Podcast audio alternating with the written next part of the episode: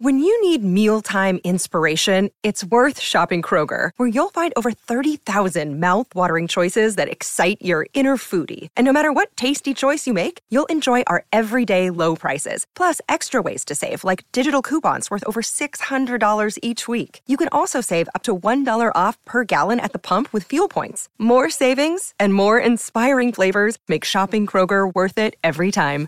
Kroger, fresh for everyone. Fuel restrictions apply.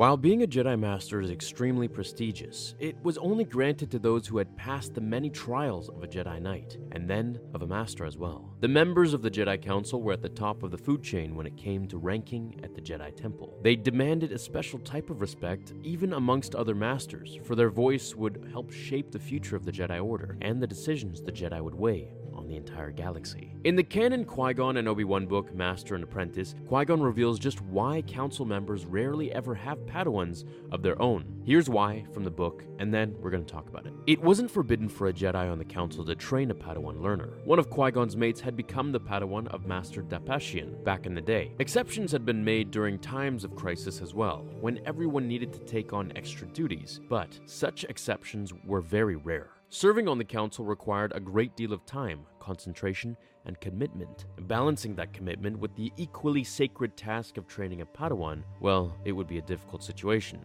One potentially unfair to both master and student. Only those who had served on the council for a long time and had adjusted to its demands contemplated such a step. So, in this scenario, the reason Qui Gon thinks about this is because he's given the rank of master, which I've made a video on going into detail. So, for him, he's realizing that if given the rank, he'll have to think deeply about the decision, waging what he'll be giving up at the time. There weren't any new council members that had Padawans of their own, unless they were as esteemed as Yoda or Mace and were used to the schedule that the council demanded. They'd be able to partially balance things, and even then, it was still not ideal or something that many were allowed to do, as in this case, Qui Gon would have lost to Obi Wan at the council's decision, if he accepted the promotion, of course.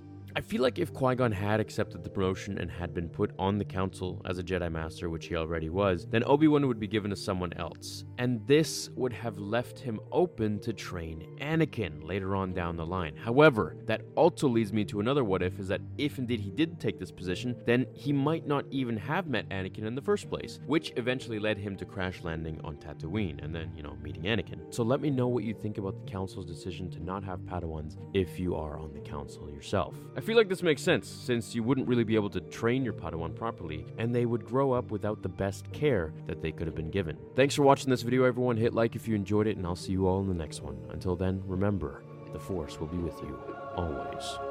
Now, fulfill your destiny.